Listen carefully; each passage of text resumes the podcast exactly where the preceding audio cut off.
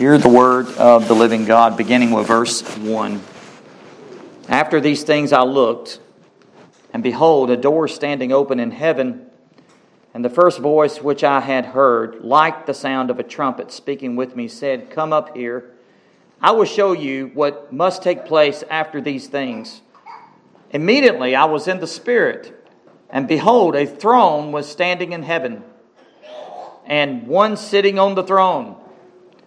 And he was sitting, and he was sitting, was like a jasper stone and a sardis in appearance.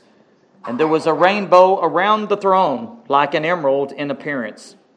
Around the throne were 24 thrones, and upon the thrones I saw 24 elders sitting, clothed in white garments of gold and golden crowns on their heads. And out from the throne come flashes of lightning and sounds and peals of thunder. And there were seven lamps of fire burning before the throne, which are the seven spirits of God. And before the throne was something like a sea of glass, like crystal. And in the center and, and around the throne, four living creatures full of eyes in front and behind. And the first creature was like a lion, the second creature was like a calf, the third creature had a face like that of a man, and the fourth creature was like a flying eagle. And the four living creatures, each one of them having six wings, are full of eyes around and within, and day and night they do not cease to say, Holy, holy, holy is the Lord, is the Lord God the Almighty, who was and who is and who is to come. And when the living creatures and when the living creatures give glory and honor and thanks to him who sits on the throne, to him who lives forever and ever, the 24 elders will fall down before him who sits on the throne and will worship him who lives forever and ever, and will cast their crowns before the throne, saying, Worthy are you, our Lord and our God, to receive glory and honor and power. For you created all things, and because of your will they existed and were created. Let's bow in prayer and ask God's help as we worship Him and look into His Word within this hour. Father, we thank you of your great Word. Your Word, when your Word speaks, you speak. Lord, help us to remember this. And Lord, we are commanded to tremble in your presence before your word. Lord, we thank you what David said. The law of the Lord is perfect, restoring the soul. The testimony of the Lord is sure, making wise the simple. The precepts of the Lord are right, rejoicing the heart. The commandment of the Lord is pure enlightening the eyes. The fear of the Lord is clean, enduring forever. The judgments of the Lord are true, and they are righteous altogether. They are more desirable than gold, yes, than much, much fine gold, sweeter also than honey and the drippings of the honeycomb. Moreover, by them your servant is warned, and in keeping them is great reward. Father, I would pray, and our prayer this morning is as we worship you. May our worship be acceptable before you. May your Holy Spirit um, help us in this hour to give you all praise and glory and honor. And as David cried out, let the words of my mouth and the meditation of my heart be acceptable in your sight. O Lord, my rock and my redeemer. Father, we thank you. And you are worthy of all praise and glory. In Jesus' name I pray. Amen. As we continue this, I'd like to begin my introduction with something I read in a book you don't uh, see often. It's, I think it's out of print. It's from a little pamphlet I read on worship. It's Worship the Missing Jewel, the missing jewel of the evangelical church. We could say that today, isn't it? The, this is a jewel that's missing within the church. And Tozer had some great discernment and and uh, insight on this, and I'd like to give you an excerpt of what he said about worship. um, he says something very valuable and, and insightful in his unique way, and he tells us this quote, Man was made to worship God. God gave to man a harp and said, Here above all the creatures that I have made and created, I have given you the largest harp. I put more strings on your instrument, and I've given you a wider range than I have given to any other creature. You can worship me in a manner that no other creature can. And uh, he goes on to say, and when he sinned, man took that instrument and threw it down in the mud. And there it has been lain for centuries rusted, broken, unstrung. And man, instead of playing a harp like the angels and seeking to worship God in all of his activities, is ego centered, turns in on himself and sulks and swears and laughs and sings. But it's all without joy and without worship. He goes on to say this Worship is the missing jewel in the modern evangelical church. We're organized and we work, we have agendas, we have almost everything, but there's one thing that the churches, even the gospel churches, do not have, and that is the ability to worship. We're not cultivating the act of worship. It's the one shining gem that is lost to the modern church, and I believe that we ought to search for this until we find it. End quote. G. Campbell Morgan, another great preacher in his generation, after D.L. Moody.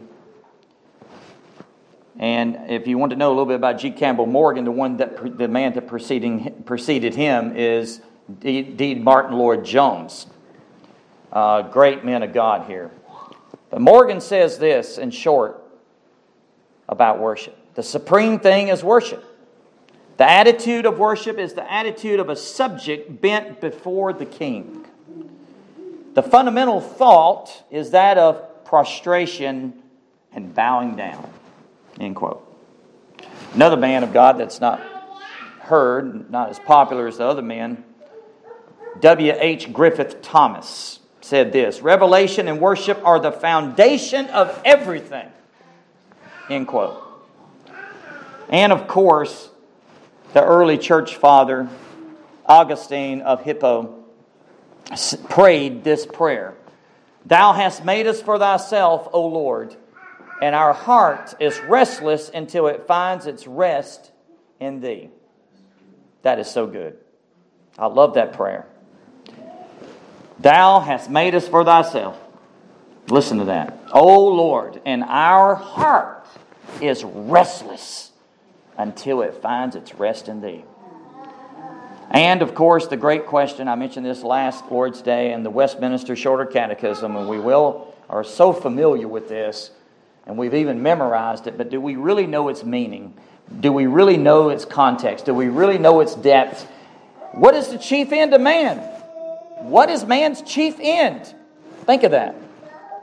Answer Man's chief end is to glorify God and enjoy Him forever. Forever. Isn't that what heaven's going to be all about? It's about God. Isn't that what worship's about? It's about God. It's not about us. It's not about the pastor. It's not about the preacher. It's not about the speaker. It's not about singing. It's not about whoever may lead or whatever. It's about God. Worship is focused on God. So, in this wonderful text today, Revelation chapter 4 gives to us what true worship really looks like before the throne of God, doesn't it? It gives us insight. And by the way, this is an experience that very few had. And I mentioned this. It was given by, Holy, by the Holy Spirit to just a handful of men of God within the Old Testament and the New Testament. Just a handful. Just a handful. Think of that. Isaiah the prophet, as I mentioned, had such an experience and a vision in Isaiah 6 as he saw the Lord high and lifted up, and his train filled the temple.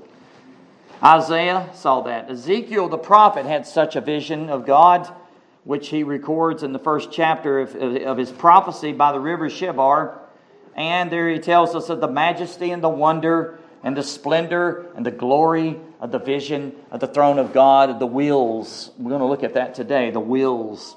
And then the Apostle John had this glorious experience, this glorious but awful experience. I say awful in the sense it was all stricken to him. It brought him to awe. That's what worship is all fear, glorious splendor before God. And then this is what verse 1 says. And after these things I looked, and behold, a door standing open in heaven.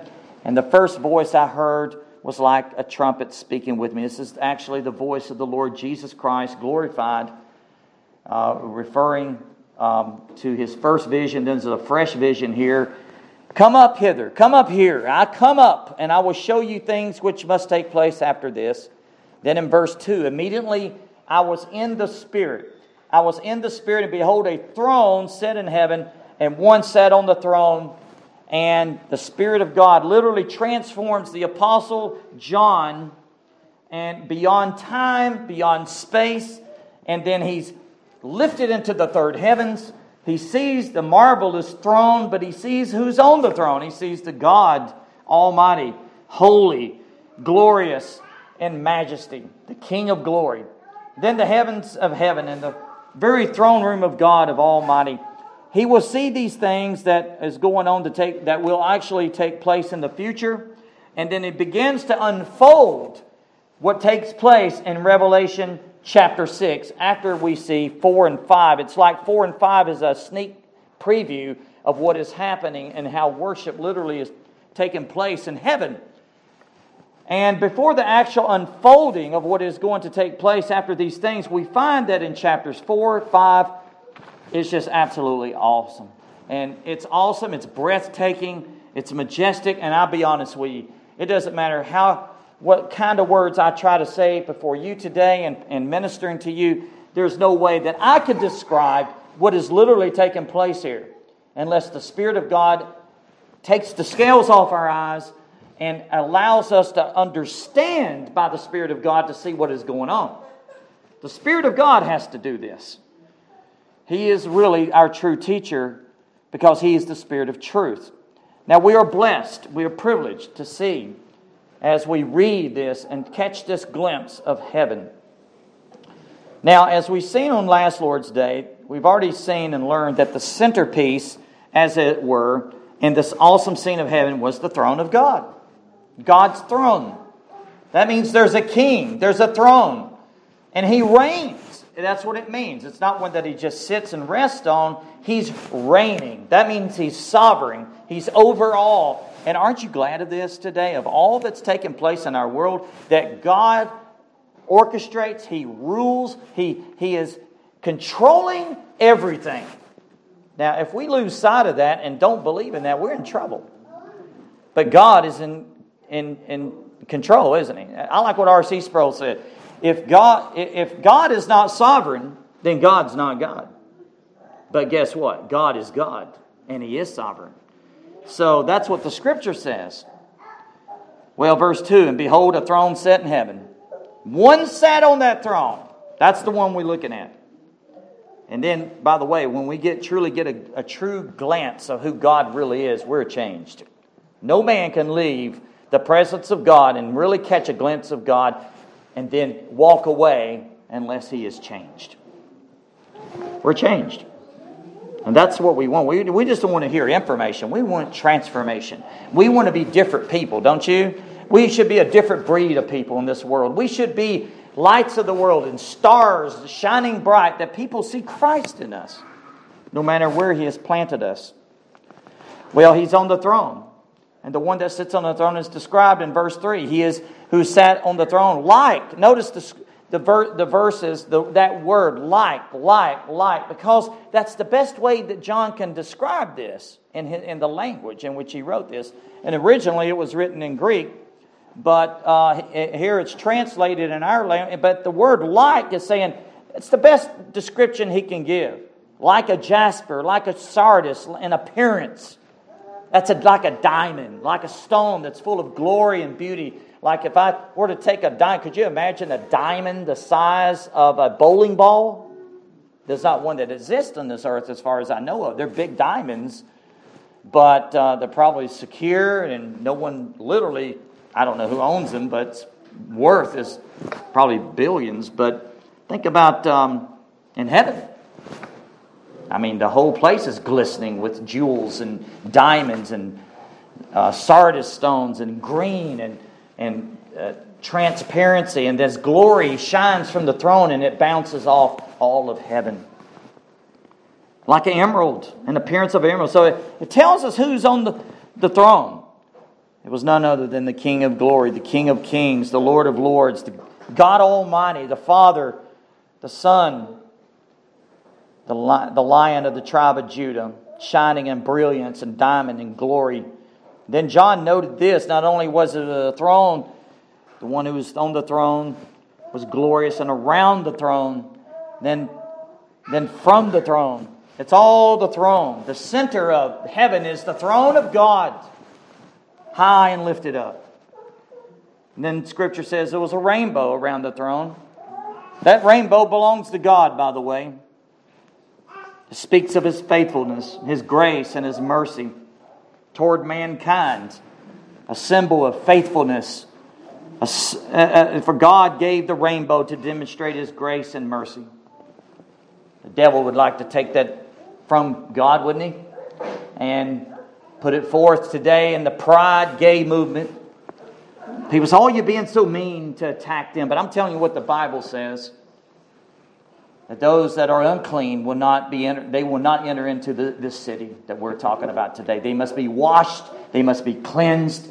And there is hope for these people. They are our mission field, by the way. We're to love these people. We're to love sinners, for such were, were we. God loved us. God loves, and we're to love our enemies, for God loves his enemies. But we're to tell people the truth, and that's what love is. It's telling people the truth of God Thus saith the Lord. Take them to the scripture, not your opinions, not what you have to think about it or whatever. Take them to the Word of God, chapter and verse, and say, This is what God Almighty says.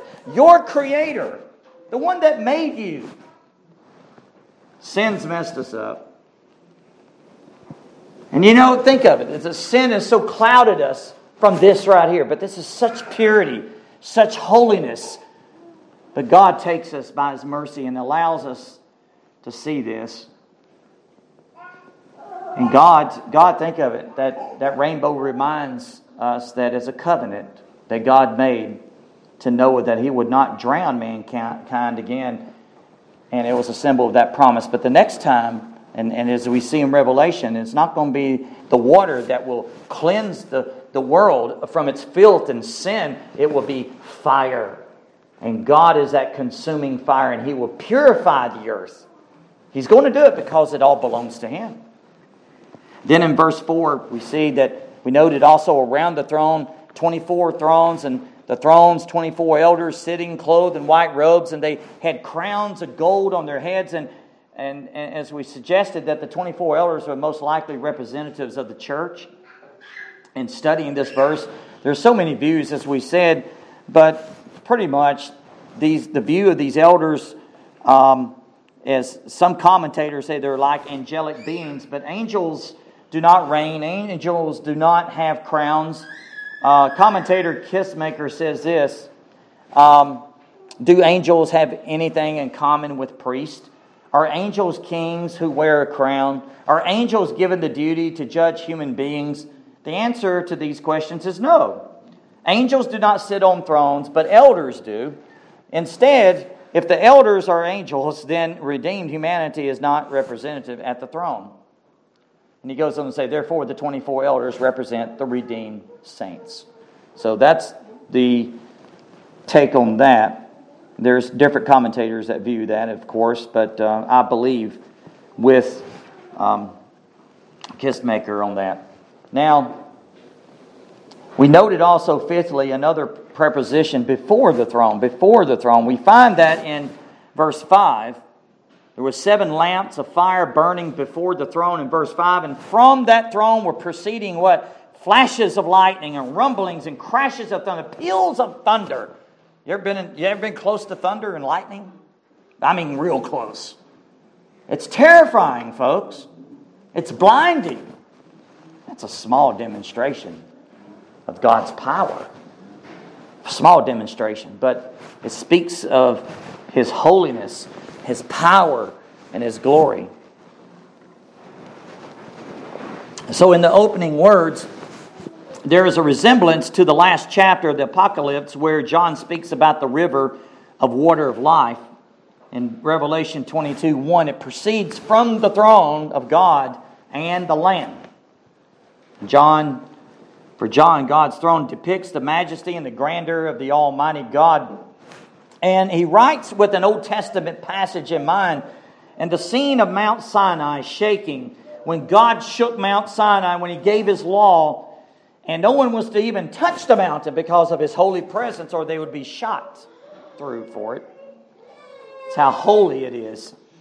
God's presence, the sense, uh, scene, I should say, of Mount Sinai when God Himself came and gave that de- the Decalogue to the Israelites. Judgment is about to roll out on earth, folks. Judgment. And here in Revelation 4 and 5, John MacArthur said this, and I'll repeat it again. I like this quote from him.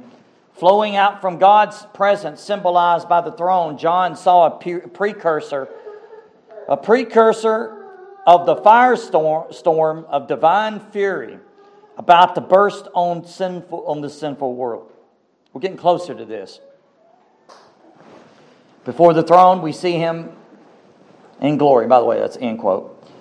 And here before the throne, we see the splendor and the beauty and the majesty of a sovereign, all powerful God. Think of this all powerful, all wise, almighty, uh, ever present, holy, holy in everything He is.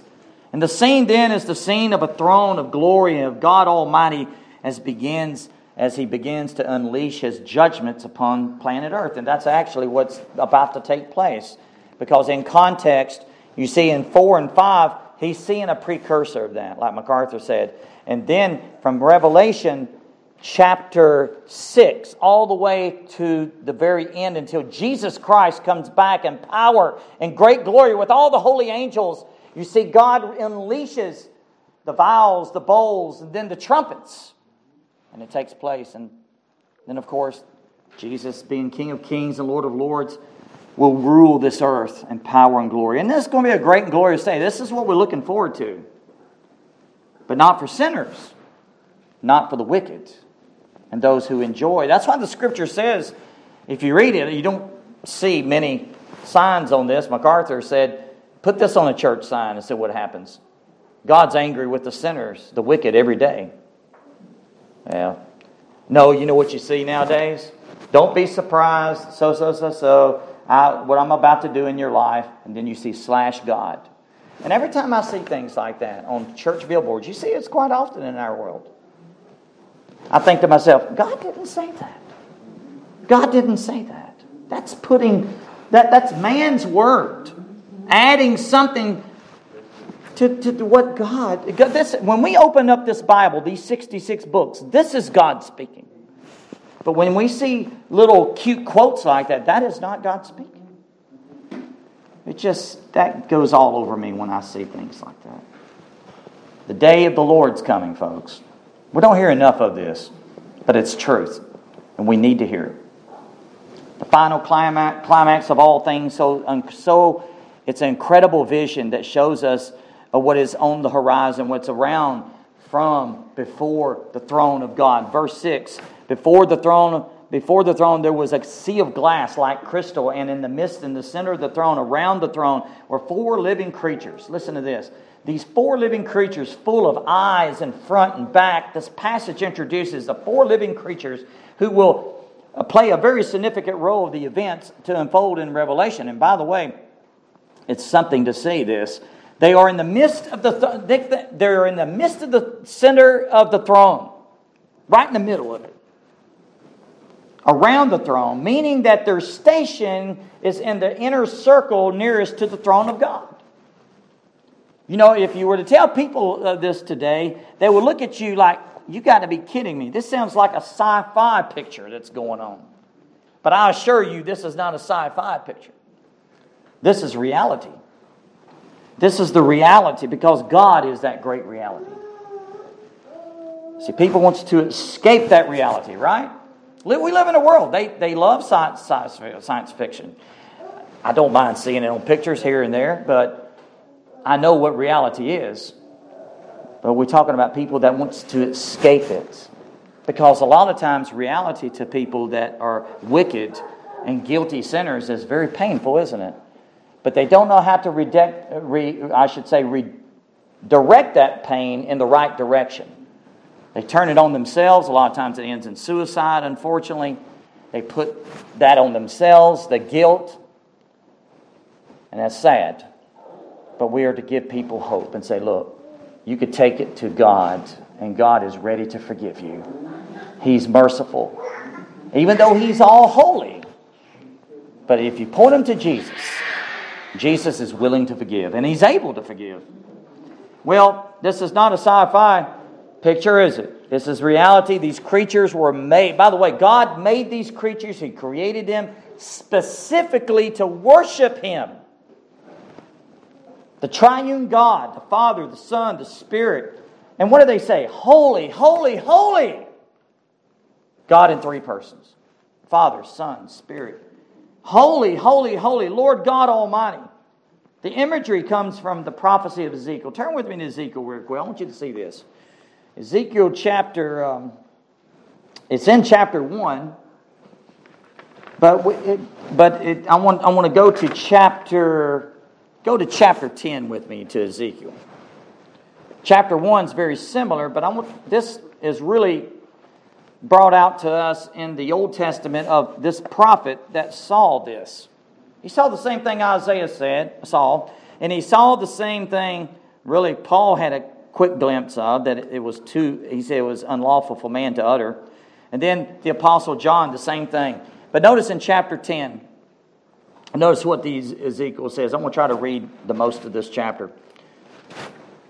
Then I looked, and behold, in the expanse that was over the heads of the cherubim, something like a sapphire, sapphire stone in appearance resembling a throne appeared above them.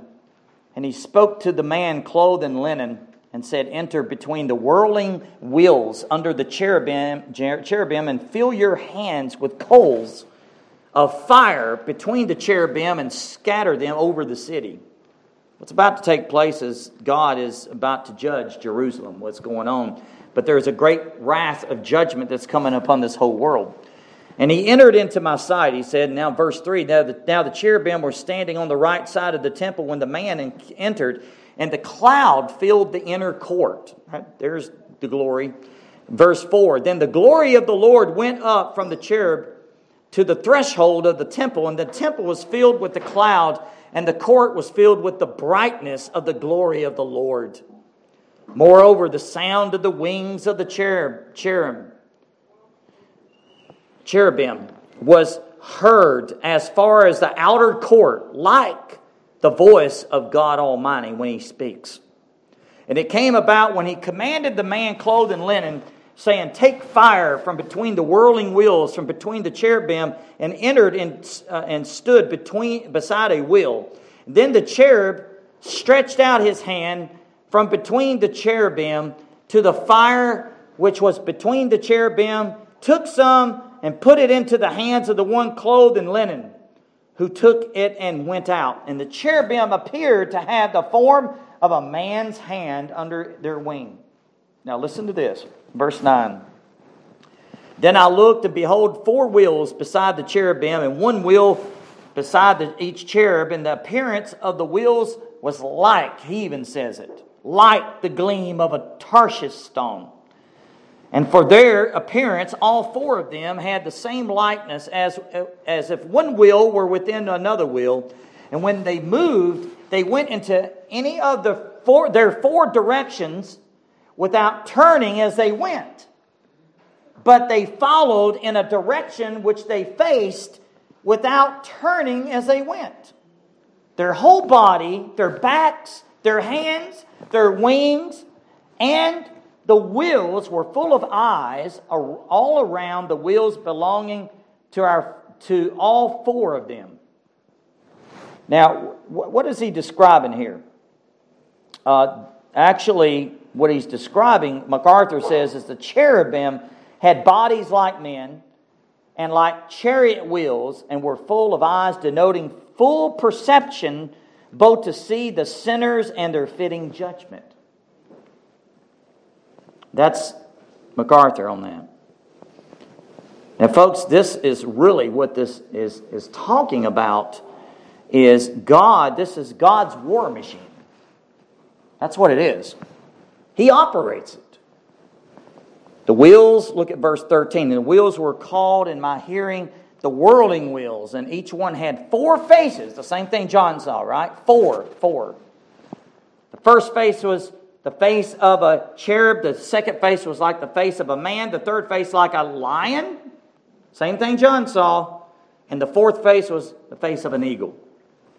Then the cherubim rose up, and they all uh, and are the living beings that I saw by the river Chebar. And now, when the cherubim moved, the wheels would go beside them. And when the cherubim lifted up their wings to rise from the ground, and the wheels would not turn from beside them, when the cherubim stood still, the wheels would stand still. And then, when they rose up, the wheels would rise with them, for the spirit of the living beings was in them. Then the glory of the Lord departed from the threshold of the temple and stood over the cherubim. And when the cherubim departed, they lifted their wing, wings and rose up from the earth in my sight with the wheels beside them. They stood still in the entrance of the east gate of the Lord's house, and the glory of God of Israel hovered over them. These are the four living beings. These are the living beings, I'm sorry, that I saw beneath the God of Israel by the river Chebar. and so I knew that they were cherubim. Each one had four faces, each one had four wings, and beneath their wings was a form of a human hands.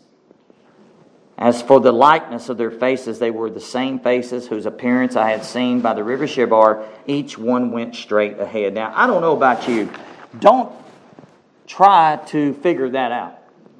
Now, my question is Is not this foreign to us? Is not this so far in our in what the way we think. But God created these awesome, terrifying creatures, incredibly beautiful but glorious, but awesome beings that were just utterly indescribable. And like I said, don't try to take everything in Ezekiel chapter 1 and try to comprehend it. It'll blow your mind. It's so grand and glorious, but we know it exists.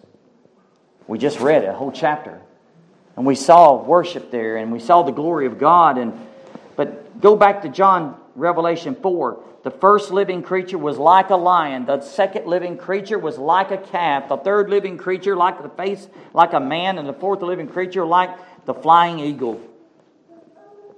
Four living creatures. His cherubim exalted order of angelic beings frequently associated in scripture with God's holy power. You remember in Genesis? Remember in Genesis after man sinned? Let me read it to you. Genesis 3:24. 324 verse 24 chapter 3 it's important to note genesis by the way hey by the way these bookends helps us understand the whole plan and the panorama of what god is doing in his world and his purposes now Genesis 3:24 after Adam and Eve sinned God drove them out of Eden and stationed a cherubim at the entrance to keep them from returning That's the scriptures Two carved cherubim were placed in the holy of holies by the way in 1 Kings chapter 6 Verse 23 to 28, called also the most holy place, symbolic of guarding God's holiness. But yet, God desires His created beings to partake with His holiness. But yet, in the world in which we live, this is frightening to people. It's foreign to people. It's frightening because there's a judgment, but that the only way that we can enter into God's presence is through the precious blood of Jesus Christ, in which He made the way for us to come before the throne and the courts and be cleansed. Because within us is this dirtiness, is it not? I, uh, even as a Christian, I, I, was, I, was, I was telling my son the other day, I, you just don't repent. You don't repent. Yes, it, that's the beginning of the Christian life, is repentance. But I'm here to tell you, Calvin said this, and he's right. The whole life of the Christian is repentance. Because we're so scarred, and, and, and as, as David said, my sin is ever before me. Do you feel that? And the more you go into God's Word, and I, I read MacArthur on this, and he's right. In sanctification, the bad news is you're going to feel bad. But the good news is in sanctification, there's growth in grace. Yes, we're going to feel bad, but we bring our badness and our dirtiness before God, and God has the remedy. And people needs to see that the truth is Jesus Christ is the cleanser. He's the sanctifier. His blood purges. Everything that we have from God today is through Jesus Christ. There's no other way. And we're going to see after a while in Isaiah 1 God, religion stinks to God. Stinks. It's putrid. But through Jesus, it's pleasing. It's like a sweet smelling aroma through Jesus, through the blood of his cross and his sacrifice. And by the way, when it's through the blood of the cross, but when Jesus rose again, it was all, all accepted. And that's like God says, that made it all complete. It's beautiful. Let's go back to see this. This is what is in and around the throne of God. The four living creatures, now in verse 8, gives us the description of what is happening toward the throne. Verse 8 the four living creatures having six wings. Six wings. Listen to this. We're full of eyes around within. Could you imagine seeing this? Eyes within, around, uh, and they do not rest. There's, there's no rest. Day or night, God created these creatures to worship Him. That's how much God loves worship and praise. Think of that. These creatures were specifically made, and here's mankind made in the likeness of God. And they, we've thrown the harp of worship into the mud, like Tozer said. But Jesus has taken that harp. It's, it's almost as if Jesus has taken up that harp and he's cleansed it and he gives it back to us. What is these creatures saying? Holy, holy, holy Lord God Almighty, who was, is, and is to come. The scene of heaven culminates in worship directed toward God, the triune God. And in this passage in chapter 5, there are five great hymns of praise during the singing, of which is the size of the choirs gradually increases to a climax. It keeps increasing louder and more glorious, and it's almost like it's breathtaking. And all this worship never ceases and is all God centered. And isn't that the way worship is? It's God commands it, but it's God centered. Always God centered. And you know, let, let, me let me squeeze this in. Another quote from Calvin. Our hearts are factories of idols. We have a tendency to worship so many other things. But yet, the true God is the true seeker, and He desires worship, and and He even gives us the help and the ability to worship. And yet, but worship is all to be reserved to God and God alone. Isn't that what the first commandment says? Thou shalt have no other gods before me, God said. The worship is reserved for God and God alone, since there's no one in the universe like God, right? David prayed this in 1 Chronicles 17. O Lord, verse 20, there is none like you, nor is there any God beside you. It's a buildup of worship. MacArthur says in his commentary here, the hymns of praise begin in verse 8 with a quartet, the uh, four living creatures. In verse 10, the 24 elders join in, and in Revelation 5 8, harps are added to the vocal praise Yes, God believes in stringed instruments to those that try to do away with stringed instruments. The rest of the angels then add their voices, he said in Revelation 5.11. And then finally in, in Revelation 5.13, all created beings in the universe join in the mighty chorus to praise God. And if you look through the Psalms, even the tr- trees of their fields will praise God. All God's creation will praise God. And Jesus says, if you don't praise me, even the rocks will cry out and praise me. Does God love praise? He loves praise. But it must be acceptable praise and worship. We know all worship it's not acceptable. Just look at Cain and Abel. The four living creatures worship focusing on God's holiness. God's holiness. That's the rea- uh, God's beauty. That's the beauty of God, holiness. Threefold repetition, holy, holy, holy. Isaiah 6 3. You see it there. Holy, holy, holy. Holiness is the only uh, uh one and only of God's attributes sought that's repeated and raised to the third degree. It's a summation of all that God is. Everything about God and all that He is is holy, holy, holy. But it's the one thing we, we don't hear enough of, and that's sad, isn't it? All of His attributes love, grace, mercy, wisdom, faithfulness, judgment, wrath, goodness, justice, sovereignty. Uh, Wesley said, God is a God of a thousands and thousands of attributes. There's probably so many more. But everything about God's holy. Complete separation from evil of any kind. He's absolutely untainted from any evil, error, wrongdoing, unlike angels that have some sinned, and humans that we've sinned, all whom have sinned. 1 Samuel 2 2 says, Hannah declared, There's no one holy like the Lord, because he alone is majestic in holiness. Exodus 15 11. The prophet Habakkuk praised God because his eyes are too pure to approve of evil, and he cannot look on wickedness with favor. Habakkuk 3 3. Tozer says this once again in Knowledge of the Holy, a book I would highly recommend every Christian to read. We cannot grasp the true meaning of the divine holiness by thinking of someone or something very pure, then raising the concept to the highest degree that we're capable of. God's holiness, Tozer said, is not simply the best we know, infinitely bettered. We know nothing like the divine holiness. It stands apart, unique, unapproachable, incomprehensible, and unattainable. The natural man is blind to it. He may fear God's power, admire his wisdom, but his holiness he cannot even imagine. End quote. But you know, Holy, holy is the way to God. But we cannot be holy within ourselves. Jesus Christ brings that to us in flesh, His flesh, His holiness. And by the way, His holiness is perfect, right?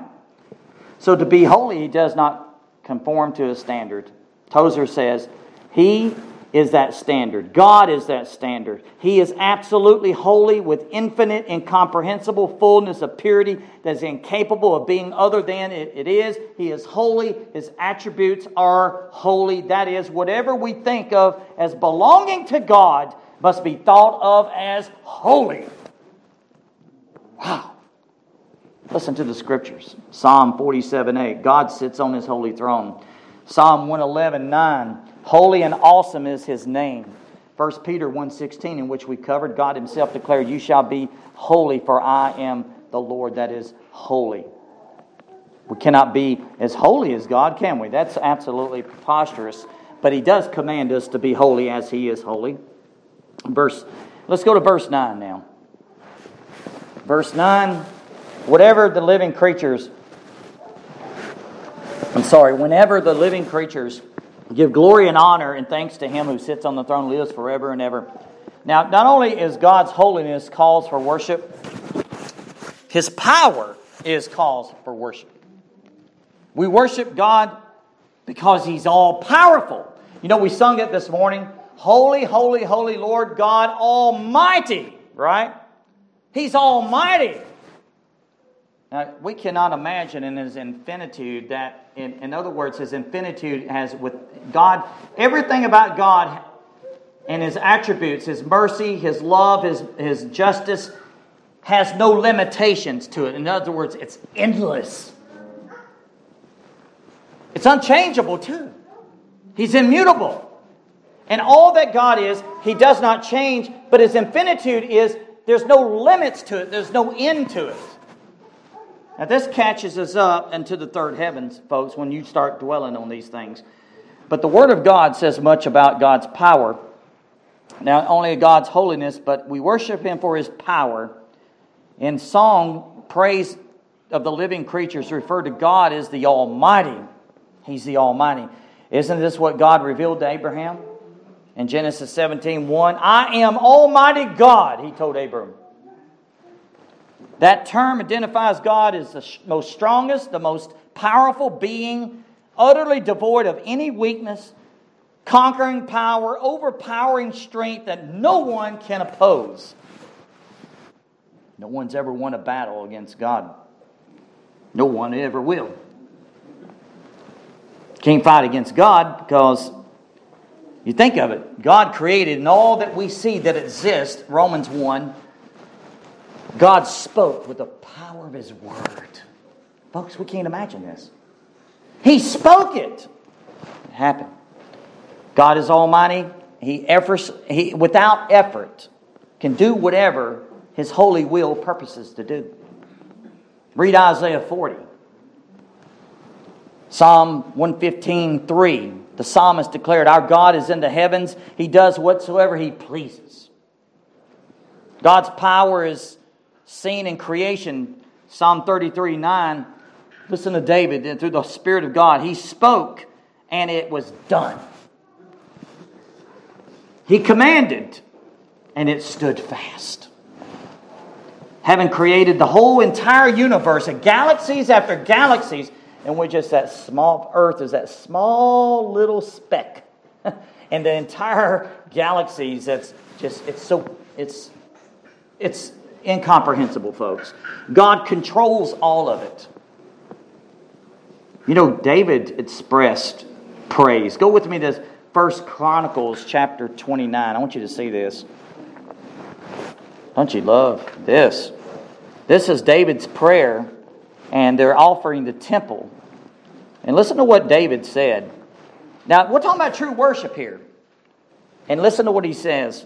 It's in verse 10. So David blessed the Lord in the sight of all the assembly, and David said, Blessed are you, O Lord God of Israel, our Father, forever and ever. Yours, O Lord, is the greatness and the power and the glory and the victory and the majesty. Indeed, everything that is in heavens and earth, yours is the dominion, O Lord. And you exalt yourself. Notice that. You exalt yourself as head over all. Both riches and honor come from you, and you rule over all and in your hand is power and might, and it lies in your hand to make great and to strengthen everyone. Now, therefore, O our God, we thank you and we praise your glorious name. But notice in verse 14, but who am I? Who am I? And who are my people that we should be able to offer a gener- generously as this? Who are we? Right? Who is man that thou art man, mindful of him? Uh, for all things come from you. All things come from you, and from your hand we have given you. For we are sojourners before you and tenants, and as our fathers were, and our days on the earth are like a shadow, and there is no hope. O Lord our God, all of this abundance that we have provided to build you a house for your holy name, it is from your hand. He gives God all credit and all is yours. Since I know, oh my God, that you try the heart. That means the reins, the inner motives of our heart. You try the heart and delight in uprightness. I, in the integrity of my heart, have willingly offered all these things. Now, so now with joy, I have seen your people who are present here make their offerings willingly to you. O Lord, the God of Abraham, Isaac, and Jacob, our fathers, preserve this forever, the intentions of the heart of your people, and direct their heart to you. And give to my son Solomon, he's praying for his son, a perfect heart to keep your commandments, your testimonies, and your statutes, and to do them all, and to build the temple for which I have made provision. Then, and then it ends. Then David said all this in the assembly now bless the Lord your God. He tells the assembly to bless God, and all the assembly bless the Lord. And then what happens? The God of their fathers, and they bowed low in prostration and did homage to the Lord, to, to their king. There's worship, folks. That's worship. You know, in Ephesians, Paul said, Ephesians 3:20, Paul praised God for being able to do far more abundantly above all that we can even ask or think according to what? To the power that works in us. 2 Corinthians 9 8, God is able to make all grace abound in you, so that always having all sufficiency in everything, you may have abundance for every good deed. God even gives you and I the power to live. In Him we live and move and have our being, but He also gives us the power the grace to live the Christian life. And we, even though in our failures, repentance, faith, and all these gifts that God gives us helps us along the way. Paul wrote to Timothy, expressing his confidence in God's power. For I know whom I have believed, and I'm persuaded that he's what? He's able. He's able to keep that which I've committed unto him against that day. Hebrews 2:18 reveals that the Lord Jesus Christ is able that he's able to come to aid to those who are tempted. Hebrews 7:20 25 reassures believers that he's able to save to the all those who draw near to God through him since he's always lives to make intercession for them. In our text, God's holy, but he's all powerful. Now, this is all speaking of judgment that's coming now. God's judgment and it's uh, powerful, folks. Nahum 1 6, who can stand before his indignation? Malachi 3 2, who can endure the burning of his anger? His wrath is poured out like fire, and the rocks are broken up by him. God will judge wicked rulers, even though they don't know it, but it's coming. That's why we're to pray for them that they would repent because a terrifying judgment. And by the way, the writer of Hebrews says it's a terrifying thing to fall in the hands of the living God. Terrifying. These wicked rulers foolishly think that they can stand against God. Psalm 2, read that. Psalm 90, 11, Moses says, Who understands the power of your anger? Moses asked, Your fury according to fear that is due you. Isaiah 13, 6. Wail, for the day of the Lord is near. Wail. It will come as destruction from the Almighty, Scripture says. Joel 1.15, Joel also warns God's coming judgment. Alas, for the day, for the day of the Lord is near, and it will come as destruction from the Almighty. Now, if you go to Revelation, this is what's about to come on the earth. And all this worship is just beginning to just climax before the God that's about to give justice. Now, these four living creatures, they cry out before God, giving honor, glory, and thanks to Him who lives forever and ever. So much more I can say. But I do want to get, go away and get to my application to this. And I think the application says so much. Lord willing, we'll pick up on the rest of it because my time is short. But the worship, what we need to catch here and what we need to take home with us is that we worship God for He's holy, but we also worship God for He's all powerful. Isn't that requiring fear? I mean, don't you fear? You, we, we have a generation today, that there's no fear of God before their eyes there's mockery, there's blasphemy, and yet God allows them to live another day. I think about myself where I failed in my own sins. I say, Lord, then you're yet so quick to forgive me and cleanse me, put me on my way. But I need to be repentant, repentant, repentant. Well, what, what are we to do? Well, I want to point you, first of all, that God desires worship but it must be true worship. Like I said, Isaiah Isaiah 1 says this about is our worship going to be acceptable or not? Hear the word of the Lord. Scripture says in Isaiah, verse 12, When you come to appear before me, who, who requires of you this trampling of my courts? Bring, he says, Bring your worthless offerings no longer. Incense is abomination to me, new moon, Sabbaths, calling of assemblies, all these things. I cannot endure iniquity and the solemn assembly. Doesn't the scripture says, if I regard iniquity in my heart, the Lord will not hear me? Verse 14, I hate your new moon. This is things God hates. He's talking about religion, folks. Externalism. No heart worship of loving God and your appointed feast. In other words, Jesus says, You honor me with your lips, but your, far, your heart is far from me. This is what they're doing. They have become a burden to me. I'm weary of, of bearing them. And then, so when you spread out your hands in prayer, I will hide my eyes from you. Yes, even though you multiply prayers, I will not listen to you. Your hands are covered with blood. But it doesn't stop there. Then God says, Wash yourselves. Wash.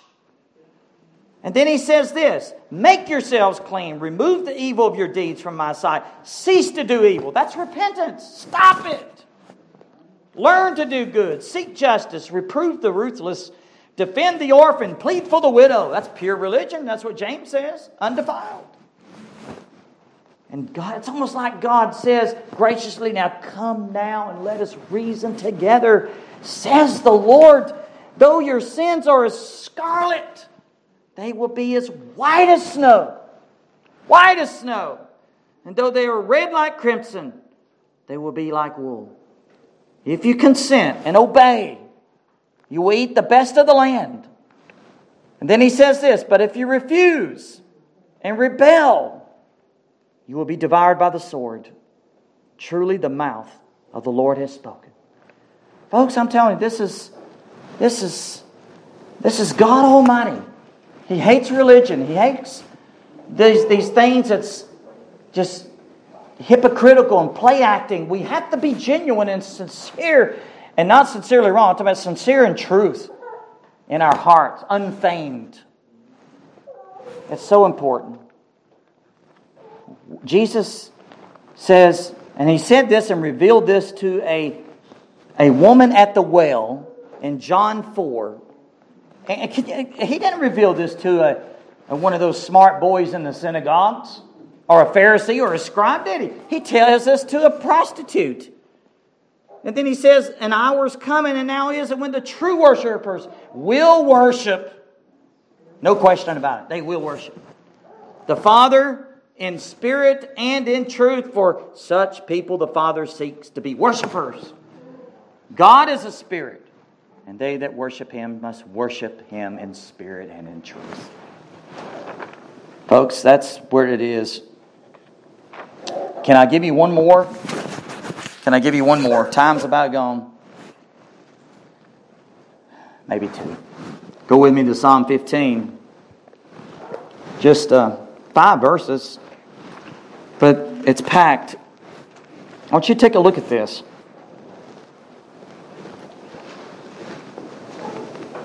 Even though it must be true heart worship, our lives should exhibit godliness. Lord, in verse 1, who may abide in your tent? Who may dwell on your holy hill? He who walks with integrity and works righteousness and speaks truth in where? His heart. Starts there. Then it works its way outward. He does not slander with his tongue. He's not a slanderer, nor does evil to his neighbor. This is practical Christianity. Nor takes up a reproach against his friend, in whose eyes a reprobate is despised, but who honors those who fear the Lord. He swears to his own hurt, he does not change. He does not put out his money at interest, usury, nor does he take a bribe against the innocent. He does these things. He who does these things will never be moved, will never be shaken. That's Christianity. Look at Psalm 24. Psalm 24. And I close with this The earth is the Lord's and all that it, contains, the world and those who dwell in it. God is the creator, but He is sovereign, right? For He has founded it upon the seas, He established upon the rivers. Who may ascend into the hill of the Lord? That's a question. And who may stand in his holy place? The question is who? Who? Well, he answers it. Verse 4 He who has clean hands and a pure heart. You know what clean hands? Those hands, that's our relationship with one another. That we got to get that right, folks. With our parents, with our children, one another, with their brothers, with our sisters. We demand forgiveness and forgiving, repentance constantly. Who? He must have clean hands, a pure heart. That's a relationship with God. See that there you have the both. And then what does he say? Doesn't leave it there. Who has not lifted up his soul to vanity, to falsehood, and has not sworn deceitfully? Verse 5 He shall receive a blessing from the Lord and the righteousness from the God of his salvation. This is the generation of those who seek him. Don't you want to be that generation? Who seek your face, seek God's face. Even Jacob, Selah. And then he says this with a almost like a encouragement, with a glorious invitation. Lift up your heads, O gates, and be lifted up, O ancient doors, that the King of glory may come in. Who is the King of glory? The Lord strong and mighty, the Lord mighty in battle. Lift up your heads, O gates, and lift them up, O ancient doors, that the King of glory may come in. Who is this King of glory? The Lord of hosts, the Lord of the armies. He is the King of glory. Praise his holy name. Let's go to the Lord and let's pray. Our Father, we do thank you in heaven and we thank you, Lord, that you are the Lord God Almighty. There's none like you, the one only. And we worship you through the one and only Son of the living God, Jesus Christ. He is the righteous one. The only way our worship can be acceptable, oh Lord, before you is through him. For he is the righteous one, the one that you said, This is my beloved Son, in whom I'm well pleased. Hear him. Hear him. May we hear Jesus. May we hear you, Lord. The one that has redeemed us by his precious blood, the one that has made us kings and priests unto you, and the one that, that one day in eternity will reign forever and ever as King of kings, Lord of lords, and come in great power and glory. Lord, we anticipate that day. Lord, this life is a dressing room for eternity. May we prepare our hearts for the eternal city and prepare it for us. Help us, O oh God as these living creatures and as these all these elders they just say with a great exaltation. Worthy is the lamb that was slain to receive power riches wisdom and strength and honor and glory and blessing. So father may all praise belong to you and it does belong to you o lord. And we give you thanks. Change us lord. Transform us. And may we be true worshipers that love you. And may our worship be acceptable in spirit and truth and in the beauty of your holiness. We pray this in Jesus' name. Amen and amen.